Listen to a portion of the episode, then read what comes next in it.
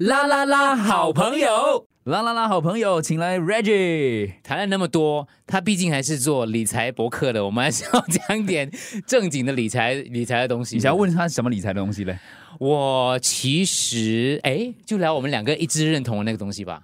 嗯，我不知道这个是属于在范畴的吗？就是我哎，我对我理理财产品我一概不买了。我手上有几只烂股票，嗯，那烂烂烂烂到就是不想去处理它的股票。对，但是我的一个理，我跟杜哥曾经讨论过这个问题，就是说我们就是要把他他还要成家，我已经是单身了，嗯啊，就这样子了。然后我讲说，在死之前要把自己的钱花光。嗯，die with zero 的这个概念，我知道，我知道这个概念。对对，您个人有什么看法？你钱应该也很多吧？其实我认可这个概念。嗯嗯，对。可是他毕竟，他跟他跟亚洲人可能对于家庭这块，在还有还有理财以一个家庭为主的那种理财方式，还是有一点不一样，有点偏差。因为这个比较西方的一个想法，对，有点就是因为华人自由灵魂，对，比较比较自由灵魂嘛。那华人其实你把性放在前面，就是以家为主嘛。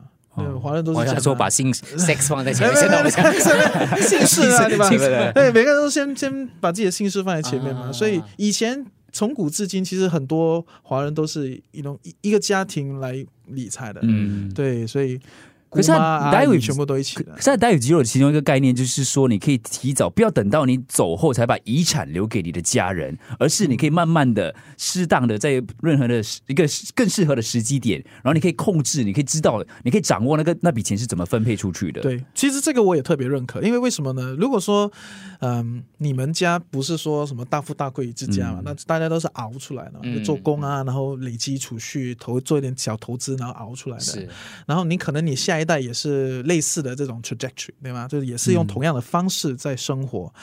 那如果你突然间暴病，还是你突然间你就去世了，那你留了一笔钱，因为你可能你很朴实，然后你留了一笔钱，然后突然间你的孩子下一代成为暴发户，我觉得大部分人没有办法去真正理这样突然间一笔来的横财。嗯，所以你慢慢慢慢的适当的去就分出去了，其实也是一个。我觉得是个训练，所以理财的博客是教人家赚钱跟理财，但是没有教人家花钱的是吧？其实也有，有吗？对，因为因为花钱就是理财的非常一大部分啊。你怎么花，怎么花的最妙，花的妙，花的巧。教我们两招，教我们两招，因为我不喜欢教人家赚钱，喜欢教人家花钱的，比较少听到，比较少听到啊。其实其实花钱这块呢，呃。我有一个，我有一个概念，就很多人都有这个想法，说 needs and wants，嗯，对，就是需求跟需要啊。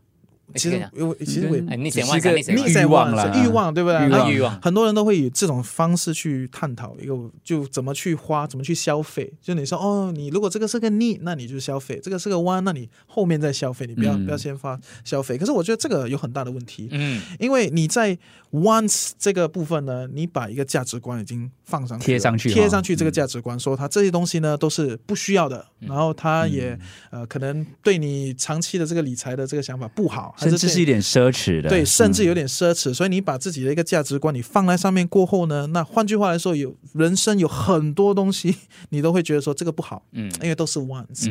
可是我的看法是 needs and ways 是不一样的，就是什么东西，任何一个东西都是一个需求，可是你要怎么去满足这个需求，你有 n 多个方式。对，所以你的 way 是 w a y。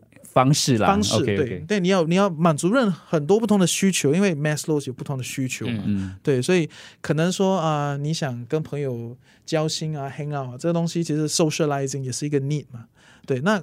你不一定要去酒吧，你可以去，know 啊，一个 park 还是什么，还是去 go be dam 嘛？可能你 know 这，所以它它有 n 多种方式去去能满足你的需求。我觉得这个东西，你用这样的看法，它比较合理化，比较人性化。嗯，对，他没有他没有把你一一大部分的东西都看成说这个就是 evil，这是 once。所以如果有人用比较高价买了个商务舱的机票，嗯，但是如果他是以他的一个 need。